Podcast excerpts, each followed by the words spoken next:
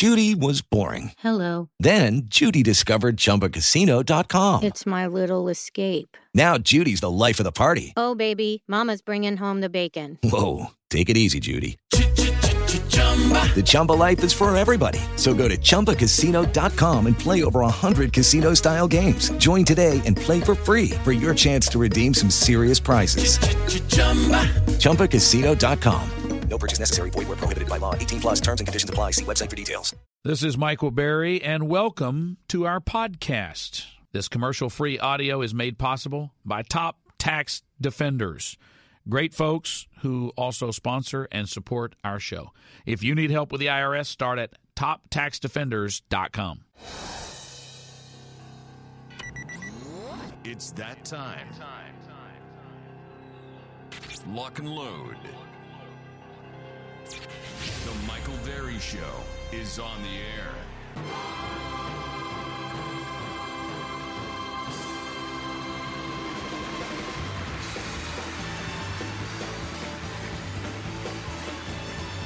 Well, we had two major hearings today one over Trump's Supreme Court nominee, one James Comey, a name that everyone knows after the past year before Congress. We have a lot of things to get to, but before we do that, Chuck Berry passed over the weekend. How do we put Chuck Berry's life into perspective? Well, I'll do it like this.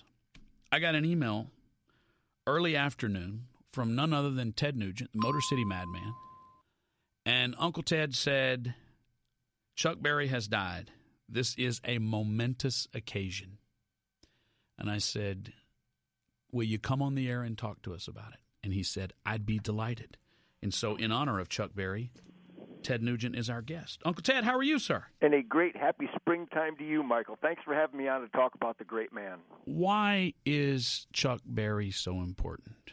Well, for those that might not understand, let me clarify for them because I was born in the uh, whirlwind of all things Chuck Berry. Les Paul had just electrified the guitar in 45, I think it was, 1945.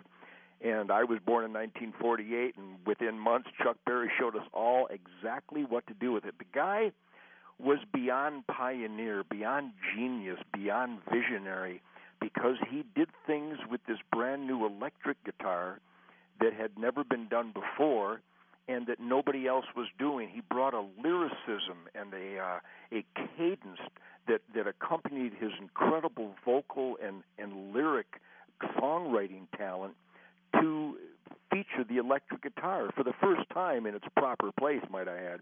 And so I am I'm here to tell you that every piece of music, I don't care what genre you prefer, there is no music that has not been imprinted by Chuck Berry with his brilliant songwriting, lyricism, his adventurous and dare I say risque um, themes uh, of his of compositions. But instrumentally, he's done things and taught us things on the guitar that could not have been done on the keyboards or the saxophone or any other featured instrument of the day. And to this day, all these years later, it's 2017. I'm about to go on tour again this year, Make America Rock Again 2017, and I promise you, every song we play and every song that the best bands in the world play are deeply and obviously touched by Chuck Berry's vision. He was a great, great man. So many questions running through my mind. I don't know if, if the name Chuck Klosterman means anything to you. He used to write for Rolling Stone magazine, and he writes these sort of opinion pop culture pieces. And he wrote a book called What If We're Wrong? And he devoted a chapter to how history will look at our era and what this era, uh, the last 50 years, will how it will be remembered, and all these things that seem so important today will be forgotten by them. But he said that uh, he, he made the argument that there will be three people that will define the music of this era, and it may not be the three you'd most think of at first. And he went through why, and that was Elvis, Bob Dylan, and Chuck Berry. Hallelujah. And I, all these guys, uh, Charlie Daniels tweeted uh, yesterday that the all-time greatest rock and roller has died. Why? Explain to me why Chuck Berry is so important. Well, there's actually I was sent a YouTube performance by Charlie Daniels and myself at one of his uh, charity volunteer jams where we perform Chuck's incredible song Carol. And uh, I've recorded Johnny B. Goode. In fact, a lot of people wonder why I'm like I am, Michael, a little, little over the top, effervescent, uppity, and over spirited. I played bass guitar, Michael, for Chuck Berry. I was on stage with the master in 1969 playing bass guitar to Maybellene, Carol, Johnny B. Goode, Sweet 16, School Days. I've been in bands since 1955, and I have never met. And I, I'm a gregarious guy. I run around a lot. I tour. I'm about to do my 7,000th concert in the summer of 2017. So I've been around the block a few times. In fact, I, I built the damn block. Every musician, every guitar player, when Chuck died, had a spark ignite inside them, reminding all of us that every time we touch the guitar or drums or bass or keyboards and we get a groove going, we get our favorite song going, there is a Chuck Berryism within those songs. I don't care if you're talking Chili Peppers or Bruno Mars or even some of these uh, pop country guys. You watch those guitar players, and they all got that variation of that honky tonk that was the rhythm cadence to every Chuck Berry song, every Rolling Stone, The Who, The Kinks, The Beatles, the Dave Clark Five, the rhythm guitars for James Brown, Wilson Pickett, Sam and Dave, everything Motown. I'm telling you, Chuck Berry's signature, Michael, is on everything, and he invented it. Nobody made music like this before Chuck Berry. Now I know all about Fats Domino and Jerry Lee Lewis and Little Richard. I'm well aware of that, but nobody took that electric guitar as the propellant for each composition. And Chuck taught us that. And every time I I was at a music store in Waco yesterday on Sunday, and I was with some buddies of mine, and I was playing some guitars because I'm getting ready to go on tour, and I'm I'm out of my mind right now with excitement and anticipation. And I played a bunch of Chuck Berry songs. I didn't know he had passed. I was in this little music store, Lone Star Music, and when I left, I got the text, and we had just spent an hour celebrating Chuck Berry when I got the text that he had passed. He's he's with me every day because I play my guitar every day, and I'm not alone. I don't care if it's Billy Gibbons or or Rick Nielsen from Cheap Trick or Joe Perry or Brad Whitford from Aerosmith. I don't care who you are as a guitar player. Your hands will grab the neck of the guitar, and your impetus is Chuck Berry. Period. Ted Nugent is our guest discussing the passing of Chuck Berry. I give you one song of Chuck Berry's that you can play because you love, and one only. What is it? Johnny B. Goode. Why? And I played. I've played it thousands of times, and I'll probably play it every night this summer. The cadence, the rhythm, the spirit, the uppityness, the the positive, high energy I mean, just think, we're down in Louisiana, across New Orleans. We're back up in the woods among the evergreen. There stood a log cabin made of earth and wood. We lived a country boy named Johnny B. Goode. He never ever learned to read or write so well, but he could play the guitar just like a ring in the bell. You go, da and do that. Are you kidding me? Those are sentences that would stand on their own in a book, in a conversation, but he created them to go with a rhythm and a groove that was it, it, it was unprecedented. It says it says everything about not just rock and roll, but music, lyrics, creativity, songwriting, um, musicality. I'm, I, I, I can I'm pretty good with the English language, but I fail miserably to come up with adequate terms to describe the influence and imprint that Chuck Berry had on all. Uncle Ted, can you hold with us for another segment? My pleasure. All right, Ted Nugent's our guest. Hold on.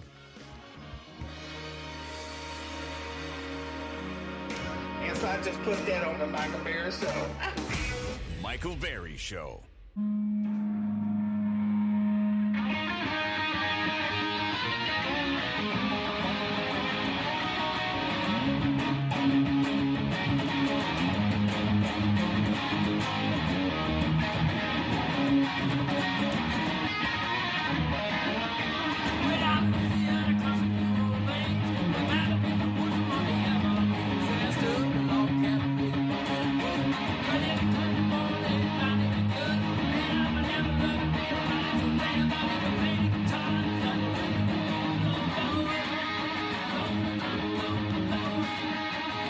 Ted Nugent playing Johnny B. Goode on his Facebook page yesterday. Encourage you to go there. We'll post a link on our website as well so you can get over to his Facebook page and hear it. Uh, first of all, uh, Uncle Ted, when you get the news that Chuck Berry has passed, to put this into perspective, um, who else who else is passing is of that gravity? I mean, we, we lose great musicians. There are a number of great. We're, we're lucky. We have a lot of great musicians. Who else is in that category? Put that in in category for me. Well, certainly the passing of my great bow hunting hero Fred Bear um, hit me very hard.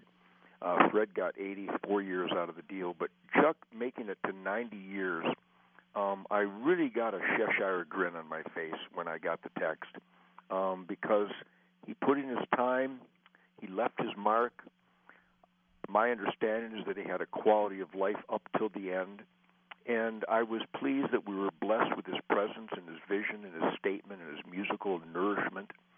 Uh, but I, I I was more angry when I lost some of my other heroes. When Jimmy and Janis and Jim Morrison and Keith Moon and Bon Scott and so many of the other greats died, I was angry because they didn't need to.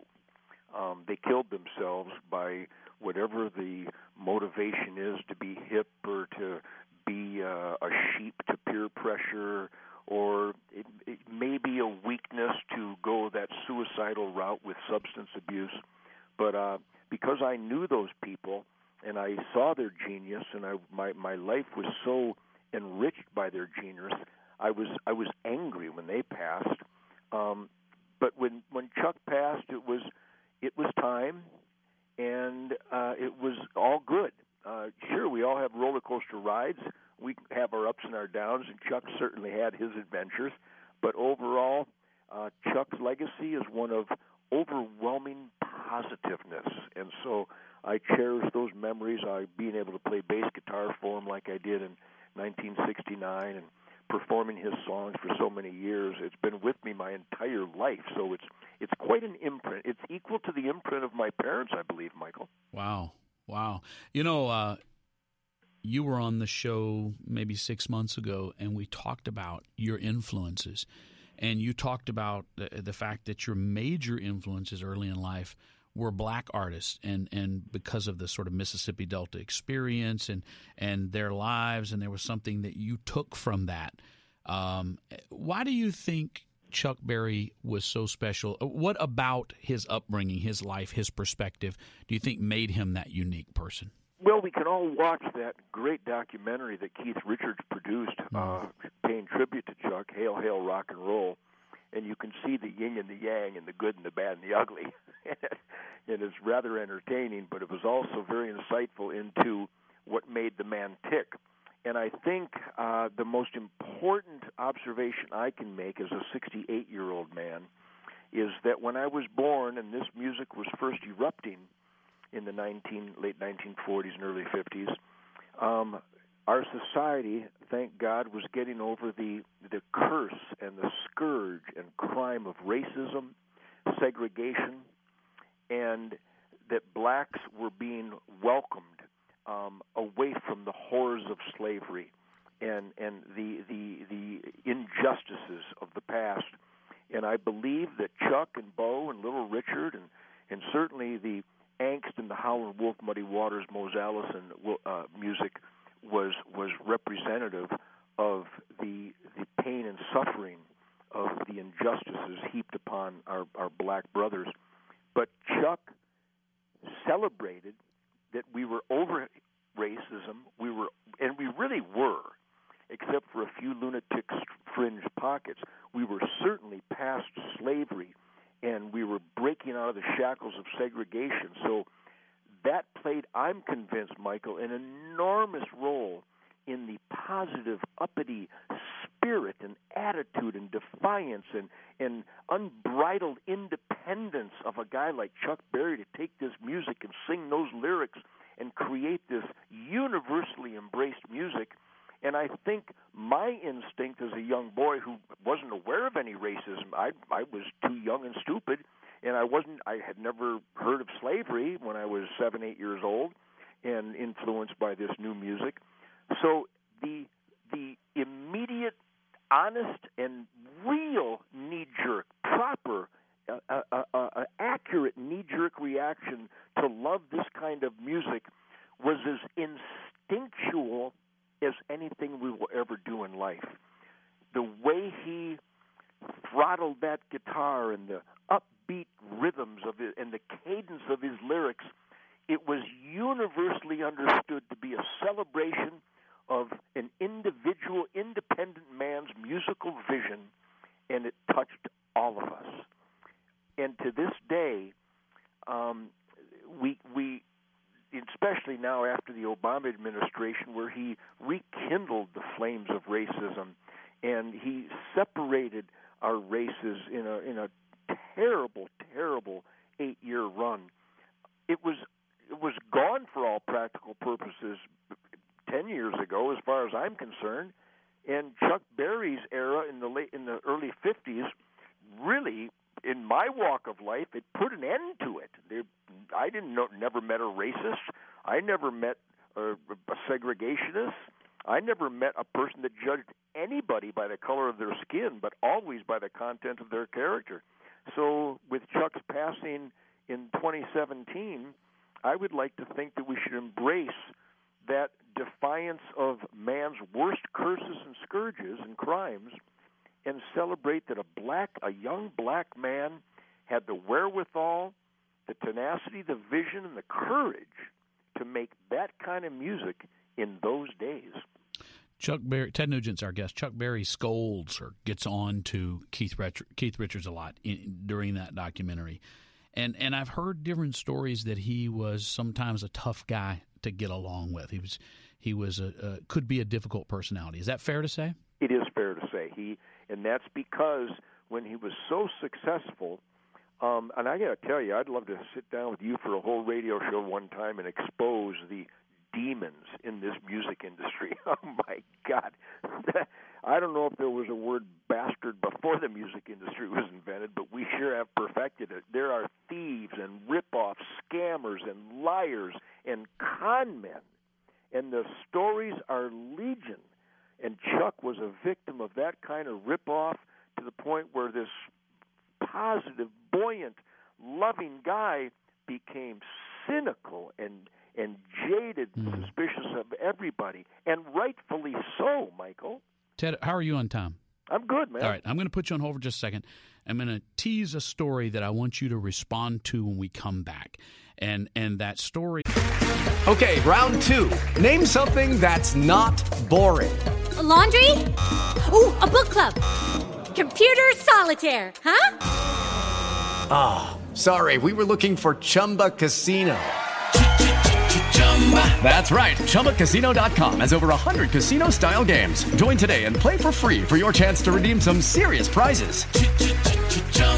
ChumbaCasino.com. No purchase necessary. Full prohibited by law. 18 plus terms and conditions apply. See website for details. He is Steve Cropper, great guitarist, as you know, told me a story that, that um, Chuck Berry would um, when because he he would he, he demanded that he be paid in cash and that sometimes he might bump that amount or if a guy had done him wrong in the past he'd try to recoup that at the beginning of a show.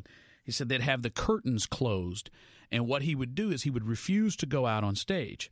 And so he didn't want the owner of the venue to say Chuck Berry didn't show up. So what he would do is he would peek his head out so the crowd knew he was inside. He would get them chanting Chuck, Chuck, Chuck, put his head back and say, I'm not going out until you pay me in cash before the show starts. And I heard a similar story with Led Zeppelin with this big muscle man that they used as kind of their enforcer who carried a pistol at all times and, and didn't mind telling it. But I want to ask you about that story. Ted Nugent is our guest coming up just a moment.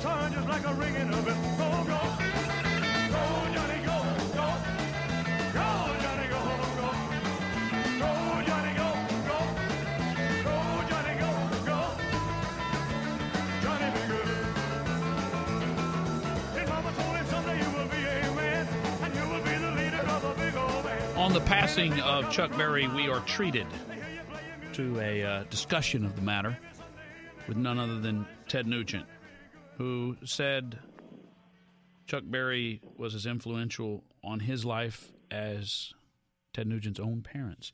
So I, I told the story that Cropper told me about um, uh, how Chuck Berry would make sure that he got paid, and and there was a there was also a I don't know if it was a documentary or I read it about uh, the, the strong man that Led Zeppelin used. And yeah, Peter Grant, their manager. Peter Grant, yes, yes. So uh, uh, was that true about Chuck Berry having trouble getting paid? Did he do that? Sure, it's happened to all of us. Uh, you know, I don't know what kind of pistol Peter Grant carried, but I carried a pretty big one back in the '60s. And uh, now you carry a bow. now I carry a crossbow and a rocket launcher. Yeah.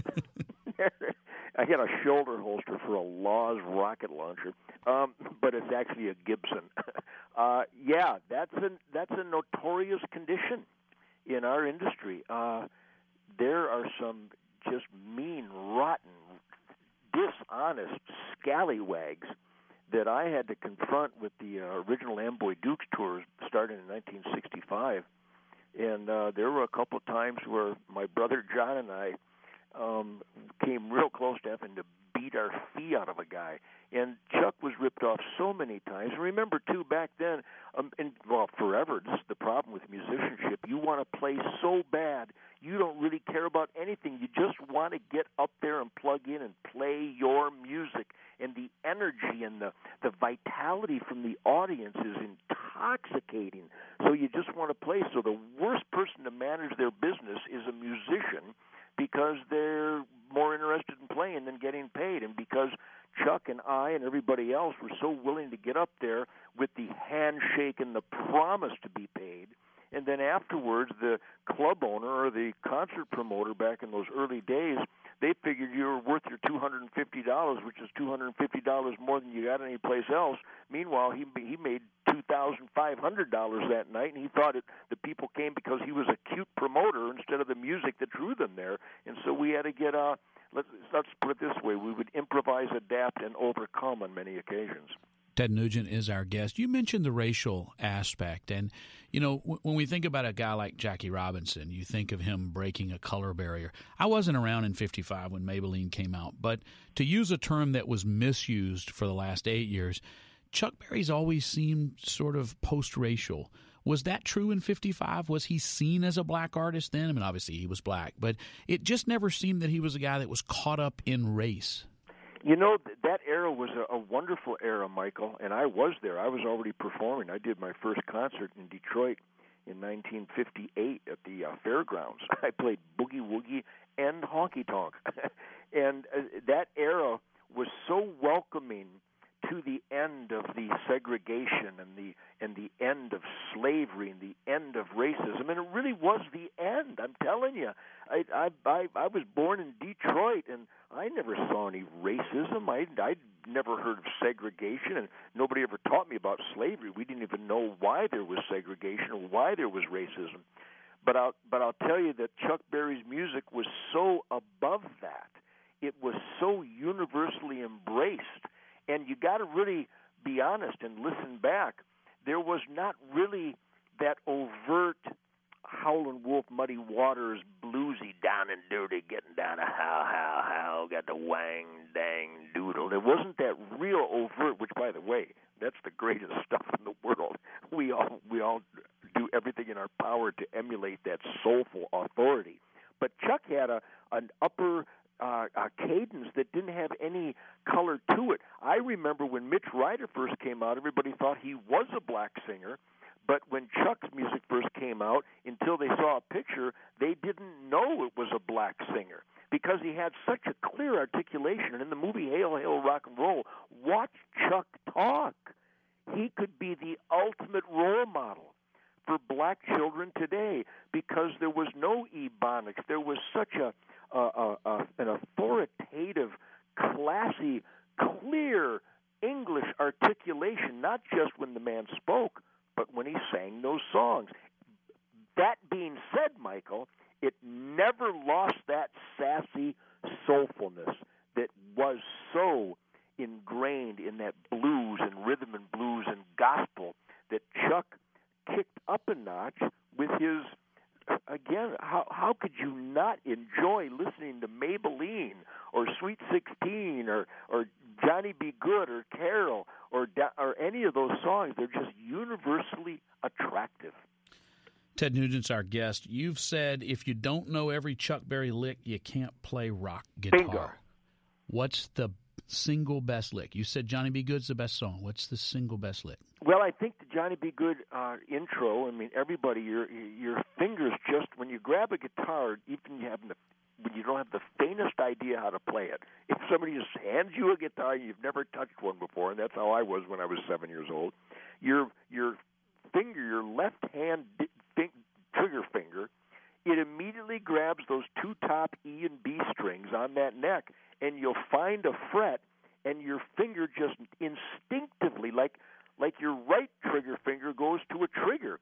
Your your the way you throw a, a baseball or a, a, a football after a couple of tries, there is a, a, a, a, a, a an anatomical instinct that it works like this, and that finger goes to that. Of course, you have to practice to get that kind of movement after a while. But even when you first touch it, those Chuck Berry licks are so natural, and by putting your heart and soul into practicing the instrument, you can go everywhere with them. That's I'm going to tell you. If I had a guitar in front of me right now, we were face to face. I could show you how it translates into Cat Scratch Fever, or uh, or Jumpin' Jack Flash, or Walk This Way, or any of our favorite rock and roll songs. It's just a natural ergonomic relationship between the human Ted, body can and you the hold with guitar. me for one more? You bet. I won't. I won't keep you beyond that. I promise. I'm going to ask you the question: Is Chuck Berry the last of his breed? Are there more Chuck Berrys out there? And if so, who are they? Where are they? Ted Nugent coming up next. The Michael Berry Show.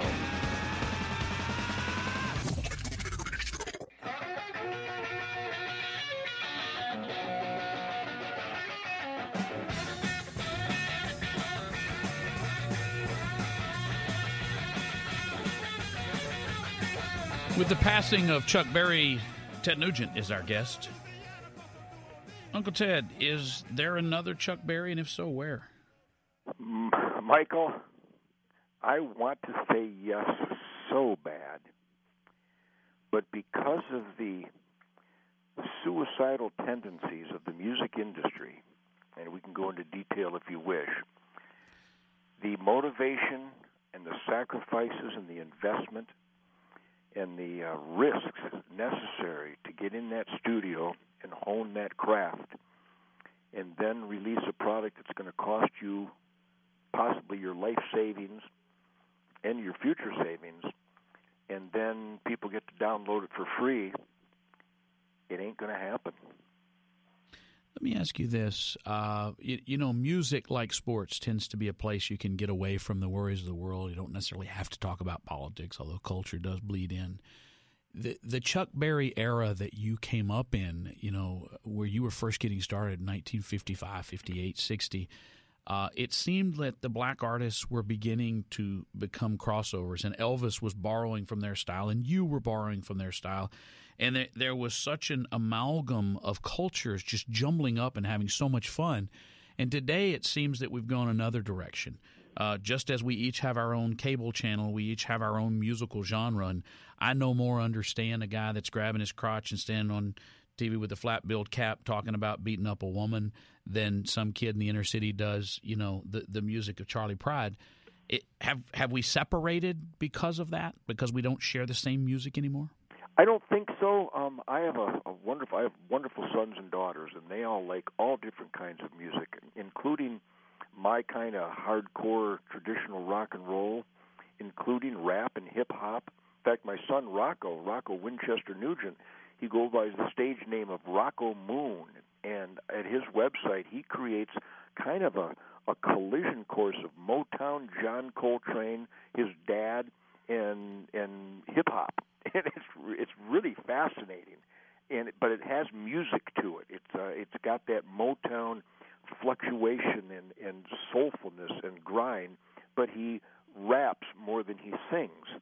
Um, but if you listen to the cadence of Chuck Berry, he had a tonality and a musicality to his his his his vocal cadence that I'd I'd like to think every rap artist would dream of being able to do.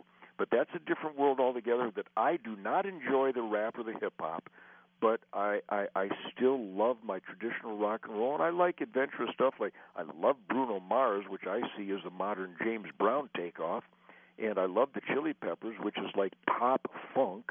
So there's a lot of great music out there, and I think there will always be a widespread appreciation in every imaginable walk of life and and and, and uh, demographic that will like all kinds of music. And if I may, on the Michael Berry Show, I'd like to say thank you to all the genuine soul music lovers out there across the nation because 2016 my my tour was the greatest tour of my life. We're going out all summer this year.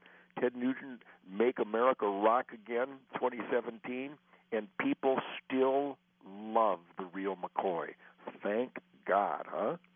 Well, I, I think the music is timeless, but you know, when we hang up, I'll get a hundred emails or more from folks who will say, "Thanks for having you on." Because they love the passion. The passion is infectious. And, you know, one of the things about Chuck Berry is I don't ever get the sense, any video I've seen of him on stage across the decades, is excitement and energy and entertainment. It is it's as if he understands what he's doing. He's taking us away from the worries of the world and and making us feel something special. And you can't help but feel it. It's the soundtrack to escapism um, without losing your mind. you can you can go crazy. I mean, I, if I'm not the perfect example of that, because I've been clean and sober for 68 years, and people swore to God that I was on some strange chemical warfare routine because of my uninhibitedness, shall we say? Um, but yes, music is the great cleanser, as I've always articulated, and thank you for allowing me to do show on your radio show that the outdoor lifestyle that I've embraced all my life is a soul cleanser. Nature is healer. So is music. There is not a, a, a, a human experience or emotion that isn't soothed or ignited by some type of music, and we all have that soundtrack. And all I can tell you, Michael Berry, is that every time you listen to your favorite song, everybody out there in America, Chuck Berry was there. He influenced everybody. He influenced everybody. And when we talk about who influenced him, Muddy Waters, of course, introduced him to Leonard Chess and Chess Records and how he took off from that. And one of the things when you when you, you do your research is is uh, T Bone Walker comes up. But but what do you see as the major influences in Chuck Berry's life to to yield what we saw? Uh, you know, he he was raised in a in, in a you know a, a, a middle income family in St. Louis. His mother and father were both professionals, and I often heard him refer to the discipline. Ah, that I always refer when I speak to you in every interview I've ever done. Discipline, discipline, discipline. You can hear that discipline even in the outrageous dissonance and, and flamboyance of his guitar torturing. I mean, it really was a noisy, wonderful electric guitar sound and, and style that he created. So that, as outrageous as it sounded, it was only capable because of discipline. And you listen to the way Chuck talked, you listen to how he conducted himself and how he worked with his musicians and, and dedicated. Making those records was a lot of work, man. A lot of work. And to play that good is a lot of work. So the discipline and the work ethic will always be the guiding force for quality of life. If you have discipline and a work ethic, you will have quality of life. And that's what I take from Chuck Berry. You know, I'm reading a book. Uh, I wish instead of using the F word, he would have used the word care because I think it would broaden the audience. But a guy named Mark Manson wrote a book called The Subtle Art of Not Giving an F. Uh, and he talks about when he talks about instead of our passion, he says, if you want to know what you're going to be good at, you ask the question, what are you willing to suffer for? And he said, I wanted to be a rock musician, but what I wasn't willing to do was have my fingers bleed for hours on end and to travel and to play gigs where nobody showed up and to work at it.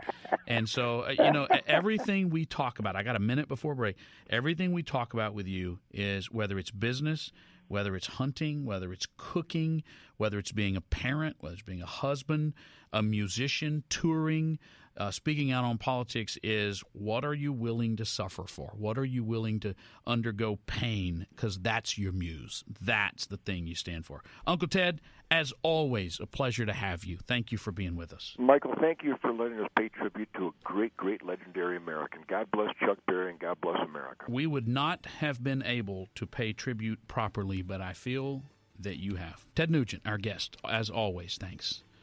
All right, there you have it. So uh, we got a lot to get to today. I hope you enjoyed that half as much as I do. A uh, welcome treat that we didn't expect. We'll get to the Gorsuch hearings today. Uh, we'll get to Comey coming before Congress. Sheila Jackson Lee was asked what she thought about Gorsuch, and she said, I don't eat Russian soup. Okay, round two. Name something that's not boring. Laundry? Ooh, a book club. Computer solitaire, huh? Ah, oh, sorry, we were looking for Chumba Casino. That's right. ChumbaCasino.com has over 100 casino style games. Join today and play for free for your chance to redeem some serious prizes. ChumbaCasino.com. No purchase necessary. Full prohibited by law. 18 plus terms and conditions apply. See website for details.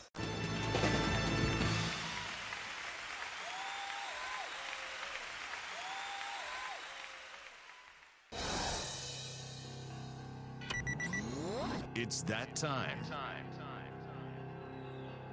Lock and load. The Michael Berry Show is on the air.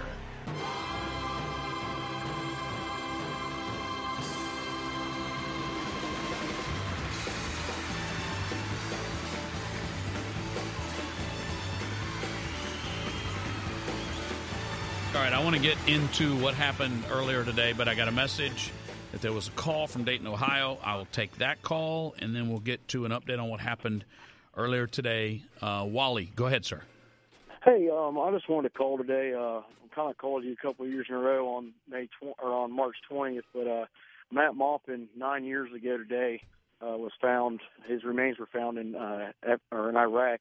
He's on the first KIA, and uh, he's a really good friend of mine, and just kind of the way that I pay tribute and don't. I have set on my phone every day, every year to ring on this day, just pour out a little beer for him, and uh, it's kind of the way that I remember him. He was a really good man, and he was taken from us way too early.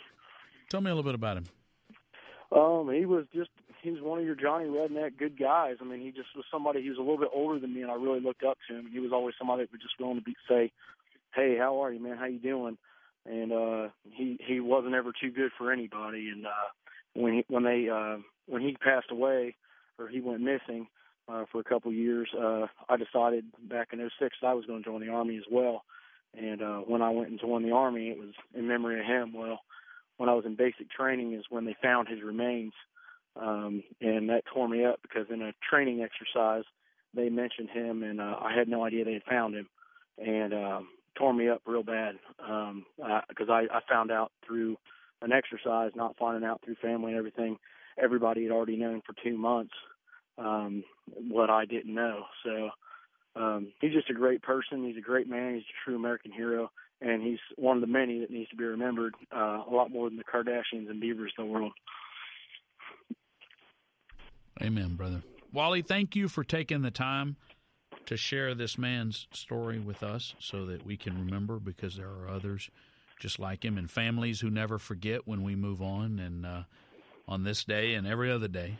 Friends family mother father sons daughters husbands wives um, never stop missing them. So thank you for the call wally. No problem. Thank you for having me on. Yep. We'll hear from you next year if not before. Absolutely. Don't forget. Never never will. All right buddy I remember that call. He does call every year, and he says exactly that. You know, we we uh, we get so busy doing what we're doing that sometimes we forget. Um, yeah, nice call. Glad that call came through. Um, so let's start uh, before we get to Comey. Let's let's start with Neil Gorsuch. A lot of people, I don't know how many, but I think a lot of people. I heard a lot of people say that they voted for Trump uh, they may not have liked everything about Trump. They may have been bothered by this or that. We won't rehash the election, it's all public information. But their choice was uh, to use the term binary. It was Clinton or Trump. And a number of people told me that the thing that concerned them most was the fact that we had a Supreme Court justice uh, waiting to be nominated and then to go before the Senate. And that was something that, if it didn't swing the election, it certainly had a huge effect. And Trump didn't disappoint. He came out with a Supreme Court nominee that I think a lot of people felt was certainly much better than anything Hillary Clinton uh, would put up. Before we get into those hearings and the, the criticism of um, Gorsuch, he will be replacing uh, Antonin Scalia, my all time favorite justice. Um, before we do that, I would like to play for you a clip of Senator Ted Cruz speaking. And what the good senator is going to point out here is that for all of you people telling us how awful Gorsuch is, this man, when he was appointed, uh, when he was nominated for a lower court bench years ago, you sang his praises. He was considered a highly respectable, smart, thoughtful, accomplished jurist. And he's done nothing in the meantime to uh, uh, to prove to the contrary. But now each of you is playing this role, this game of making him out to be a bad person. Um, Senator Ted Cruz. Like the renowned justice he is set to replace, Judge Gorsuch is brilliant and has an impeccable academic record. His judicial record demonstrates a faithful commitment to the Constitution and the rule of law. He has refused to legislate his own policy preferences from the bench while recognizing the pivotal role the judiciary plays in defending the fundamental liberties protected in the Bill of Rights. On the night he was nominated, Judge Gorsuch channeled Justice Scalia when he explained that, quote, a judge who likes every outcome he reaches is very likely a bad judge, stretching for results he prefers rather than those the law demands. That is exactly right. And those words should give comfort to the American people and to my Democratic colleagues. And it's worth recalling that our friends on the Democratic side of the aisle understand this and indeed not too long ago agreed with it. A decade ago, Judge Gorsuch was confirmed by this committee for the Federal Court of Appeals by a voice vote. He was likewise confirmed by the entire United States Senate by a voice vote without a single Democrat speaking a word of opposition. Not a word of opposition from Minority Leader Chuck Schumer, not from Harry Reid or Ted Kennedy or John Kerry, not from Senators Feinstein, Leahy, or Durbin, who still sit on this committee, not even from Senators Barack Obama, Hillary Clinton, or Joe Biden. Not a one of them spoke a word against Judge Gorsuch's nomination a decade ago. And the question this hearing poses to our Democratic colleagues is what has changed? What has changed 10 years ago? Judge Gorsuch was so unobjectionable, he didn't merit even a whisper of disapproval. In the decades since, he has had an objectively exemplary record. By any measure, he has shown himself to be even more worthy of the bipartisan support he received back then. Unfortunately, modern reality suggests that's probably not something my Democratic colleagues feel they can do in today's political environment. The hearings today, pretty much what you'd expect so far. Senators staking out their positions. Gorsuch is either the second coming of Antonin Scalia or the second coming of Antonin Scalia from hell. There's a lot of faux butthurt over Merrick Garland not getting a hearing last year. And for any of you wondering, there is precedent when a president of one party does not have control of the Senate the other party has control of the Senate in his last year of office, he typically does not get to fill a Supreme Court seat. It just doesn't happen. These seats are lifetime. Uh, th- these the, these uh, Supreme Court jurists, Supreme Court justices, serve for life. The impact is profound, far beyond what a president will serve of only four, at most now eight years after the 22nd Amendment. And it's been the case that we give that by tradition, by precedent, to the next president. All right, more on that and James Comey appearing before Congress earlier today coming up. The Michael Berry Show. Now, I know you want to hear more. I know you do.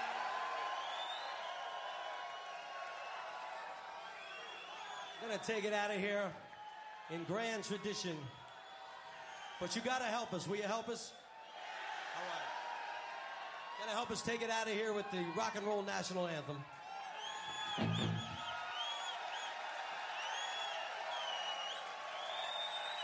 All right. Yeah, I feel like getting dirty tonight here. Little George Thorogood for you.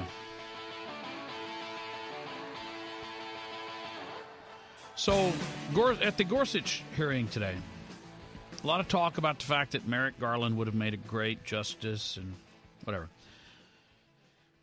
Here's a terrible thought Senators Leahy and Hatch have been on the Judiciary Committee since before Sandra Day O'Connor's hearing in 1981. 36 years.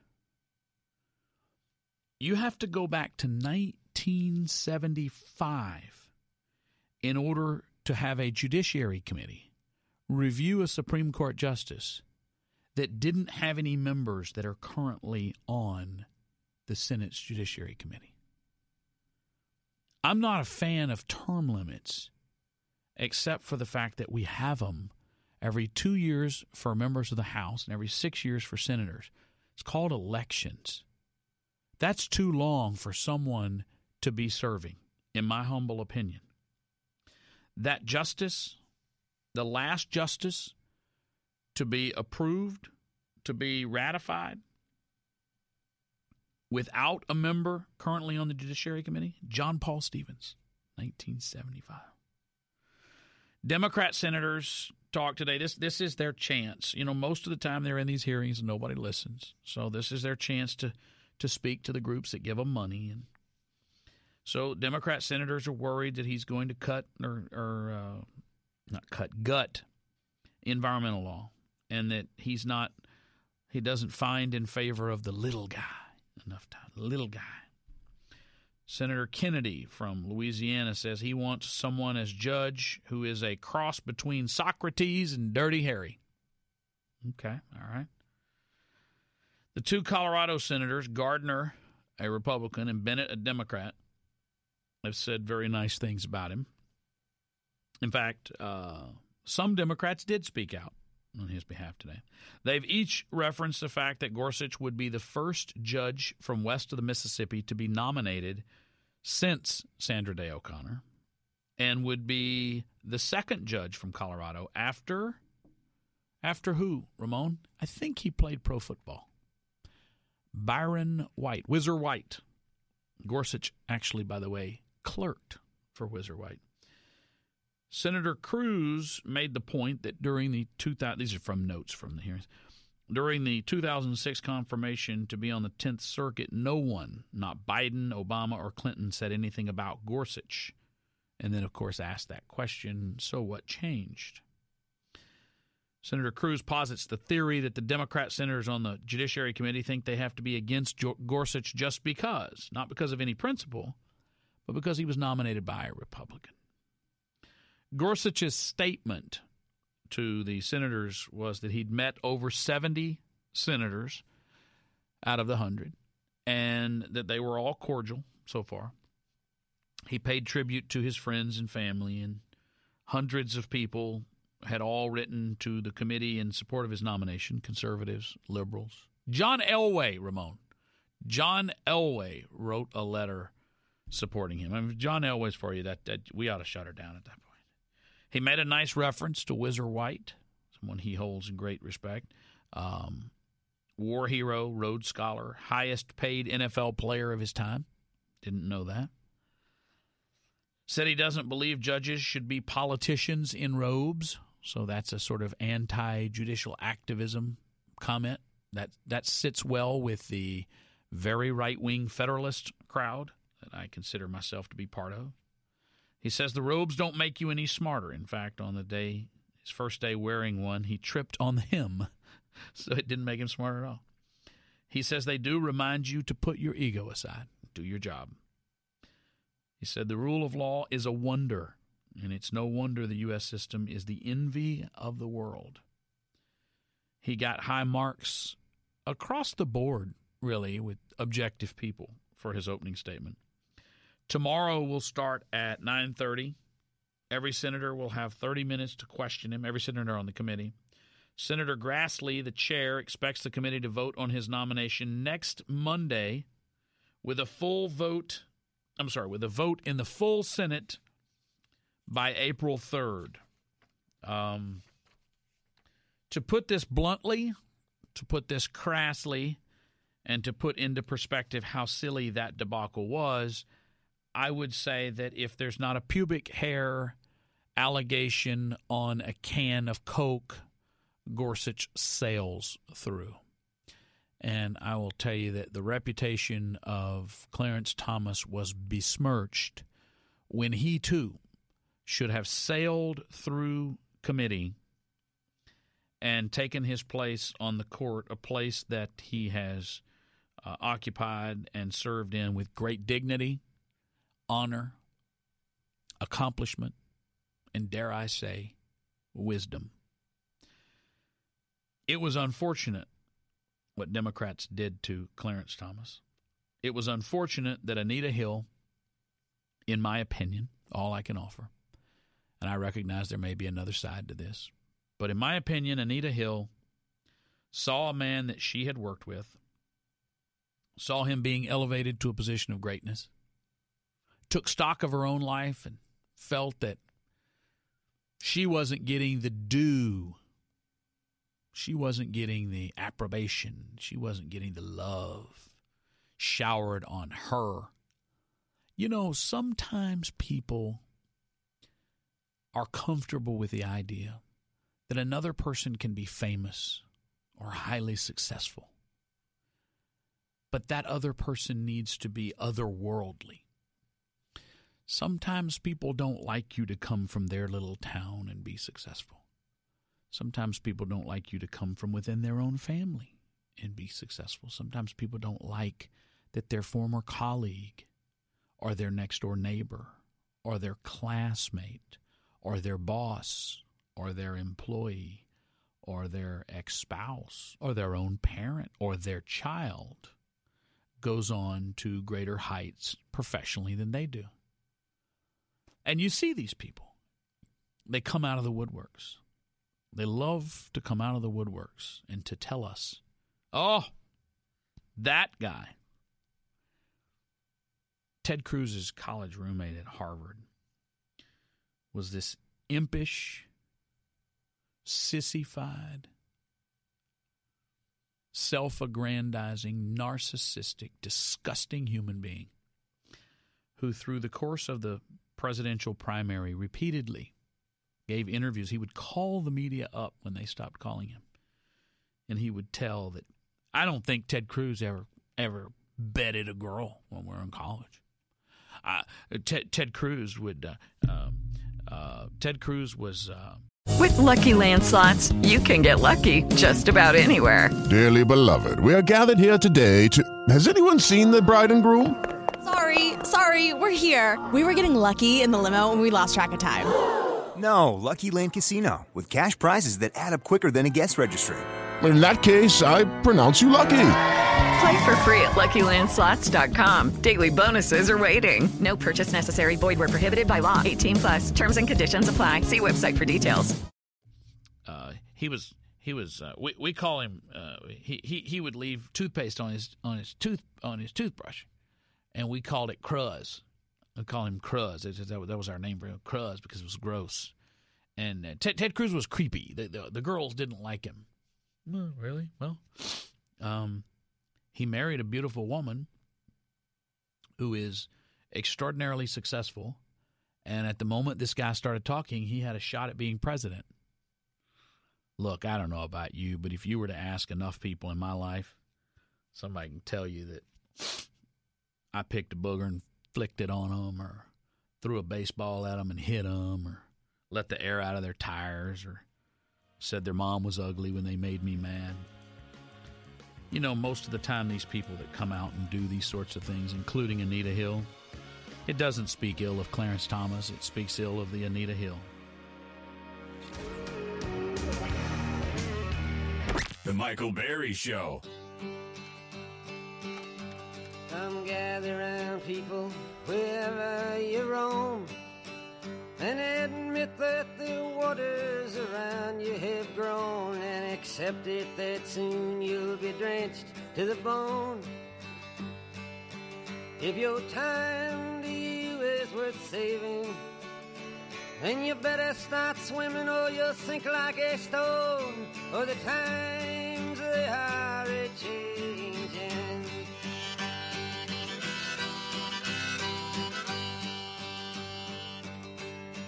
If you did not get a chance to see the uh, congressional testimony by FBI Director James Comey today, let me just go through. I popped in and out of it, but Sandy Peterson, our research director, took notes throughout and sent me her review as it was going on. Going on. She noted that uh, Admiral Rogers of the NSA also testified. her tech, her four takeaways were number one: the Russians were not involved in changing any votes in any U.S. states. This is Comey's testimony. Is what Comey said today said the Russians were not involved in changing any votes in any U.S. states. Number two, that there is an investigation into, to use his word, collusion between the Trump campaign and the Russians. There is an investigation, and I believe he said that's been going on since July. Number three, that nobody in the FBI or the NSA authorized any wiretapping of Donald Trump, but that there could have been other surveillance. Number four, in the NSA alone, there are 20 people who could, quote, unmask a U.S. person caught up in a surveillance of a foreign person. Admiral Rogers said he does not know or would not comment on who unmasked General Flynn.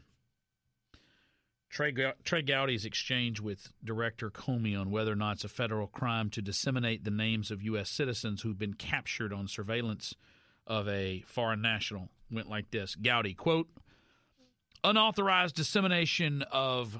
oh, you know, I'm sorry. I have that audio. Let, let me play that audio.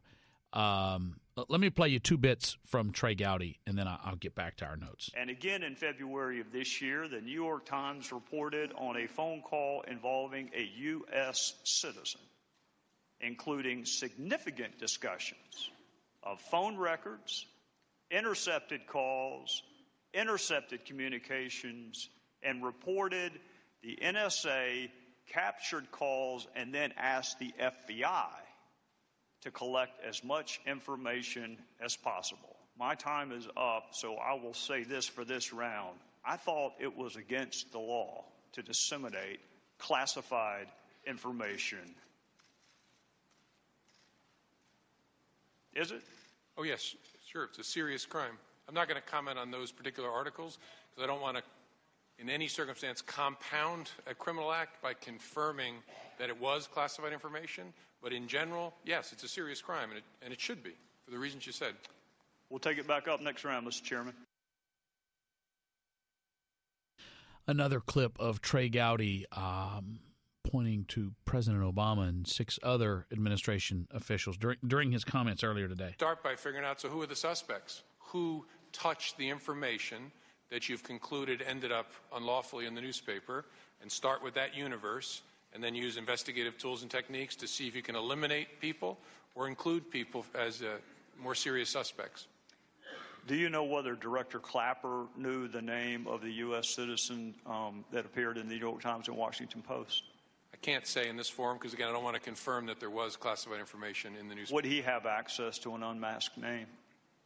In, in some circumstances, sure. He was the Director of National Intelligence. Not talking about the particular. Would Director Brennan have access to an unmasked U.S. citizen's name? In some circumstances, yes. Would National Security Advisor Susan Rice have access to an unmasked U.S. citizen's name? I think any, yes, uh, in general, and any other national security advisor would, I think, as a matter of their uh, ordinary course of their business. Would former White House advisor Ben Rhodes have access to an unmasked U.S. citizen's name? I don't know the answer to that. Would former Attorney General Loretta Lynch have access to an unmasked U.S. citizen's name? In general, yes, as would any Attorney General. So that would also include acting AG Sally Yates? Same answer. Did you brief President Obama on,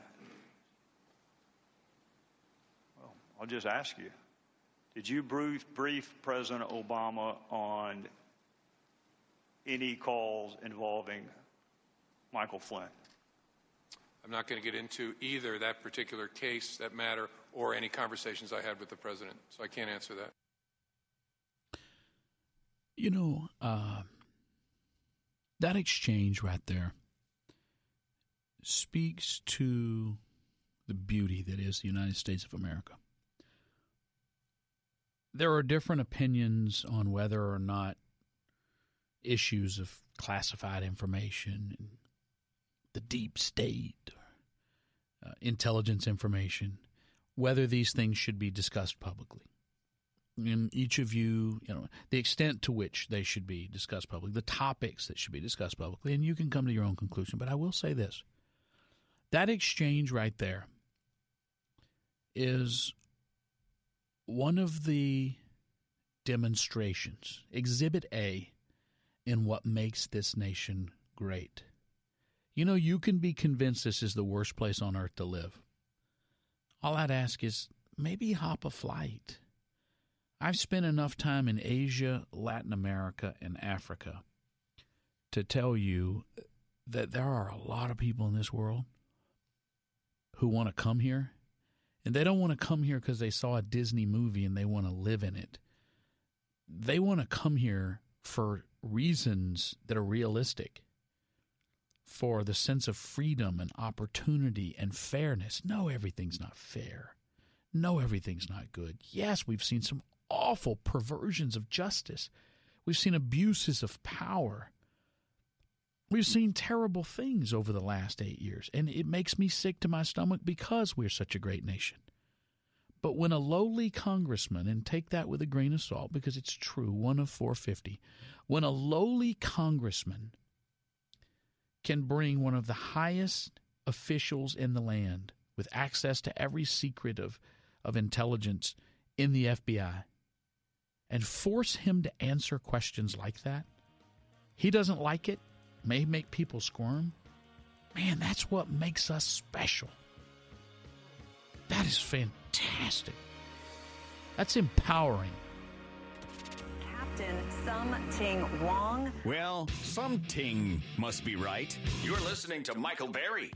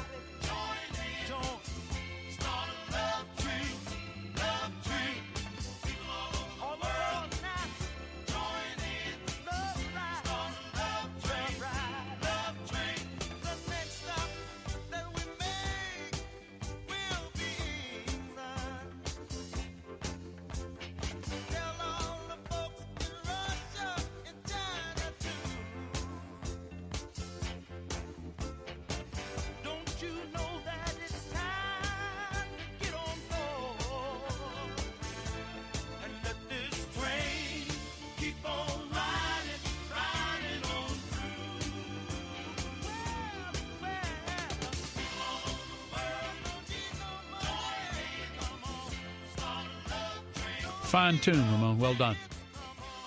Your music being carefully and uh, in a very talented fashion, astutely um, curated by uh, the Tao of Ding, the King of Ding, Ramon Robles today. Uh, the president is speaking in Kentucky, one of our favorite states in the Union. We'll dip in on that for a moment, see what he has to say. I proposed a budget that calls for one of the largest increases in defense spending history, and we need it. We need it. Got a lot of bad actors out there, folks, right? That's time also. And it's also jobs, because we're going to make this equipment right here in the USA. And we believe in three crucial words peace through strength.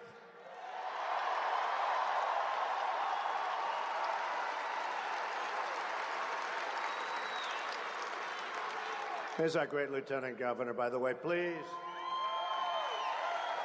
Thank you, darling. Thank you.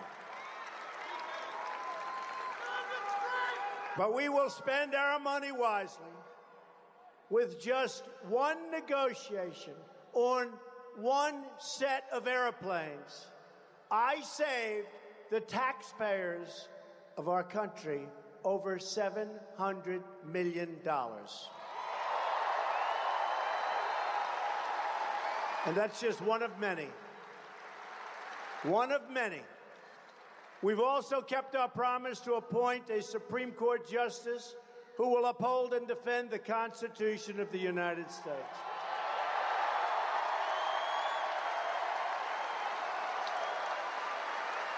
Judge Neil Gorsuch's hearing is now underway in the Senate, and I urge members of both parties to swiftly approve his nomination. He is an outstanding man from an outstanding family with an unbelievably wonderful wife.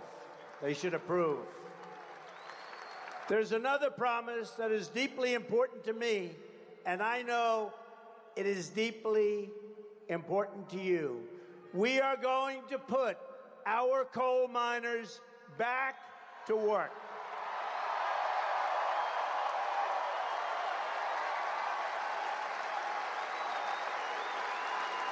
They have not been treated well, but they're going to be treated well now. Clean coal, right? Clean coal. I have already eliminated a devastating anti coal regulation, and that is just the beginning. You saw that. We got a lot of thank yous from a lot of great people that work very hard and want to keep working. A lot of people are going to be put back to work. A lot of coal miners are going back to work.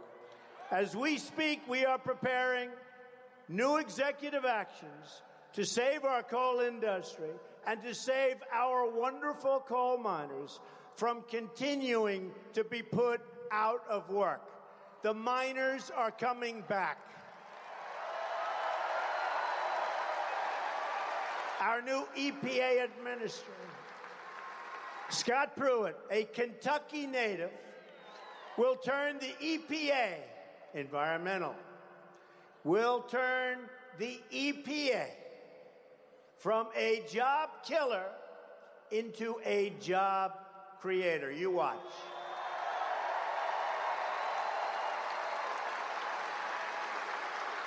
Since my inauguration, we've already added nearly a half a million new jobs. And that's, believe me, just the beginning. Just the beginning. And I don't know, do you see those consumer confidence levels, Matt? They're through the roof. I don't even know. I think you're doing as well in Kentucky, but I know you don't like Obamacare. I know. Great guy. We're working to remove regulations on our auto industry so we can make more cars right here in America, including more cars in Kentucky.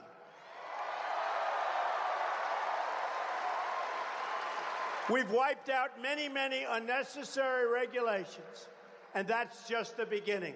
It's continuing on a weekly basis. We're getting rid of unnecessary regulations. We're going to be good for business and we're going to be good for the workers of America.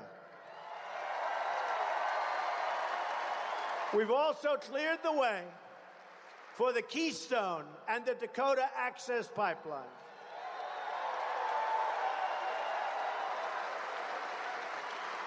And as I was signing it, I said, Where are they getting the steel? Where? And I said, You know what? If people want to build pipelines in the United States, they should use American steel and they should build it and create it right here. That pipe is going to be manufactured right here. That was like a last minute. I'm saying, where are they buying this stuff? Like Henry Clay, we want to put our own people to work. We believe in two simple rules buy American and hire American. So, as you folks all know, Henry Clay was the legendary Kentucky politician who became the eighth Speaker of the House in 1811. You know, they compared my campaign to Jackson, President Jackson, right?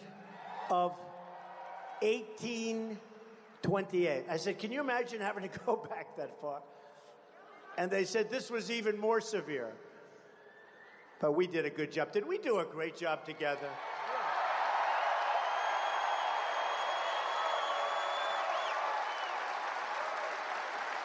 Smart. 1828. That's a long Very time. smart. It may be considered distasteful by the ah, media. Oh, boy.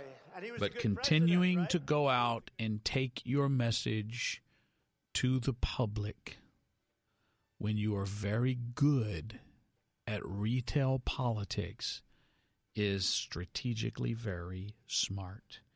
And he's got to be tired. There's the travel, there's the standing, there's the hecklers. Very smart. Very smart. I applaud the move.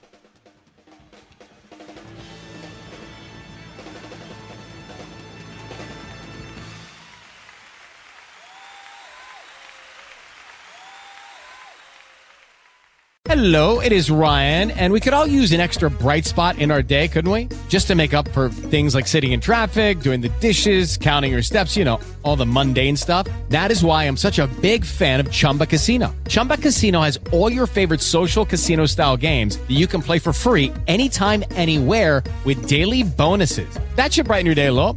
Actually, a lot. So sign up now at chumbacasino.com. That's chumbacasino.com. No purchase necessary. Group. Void were prohibited by law. See terms and conditions. 18 plus.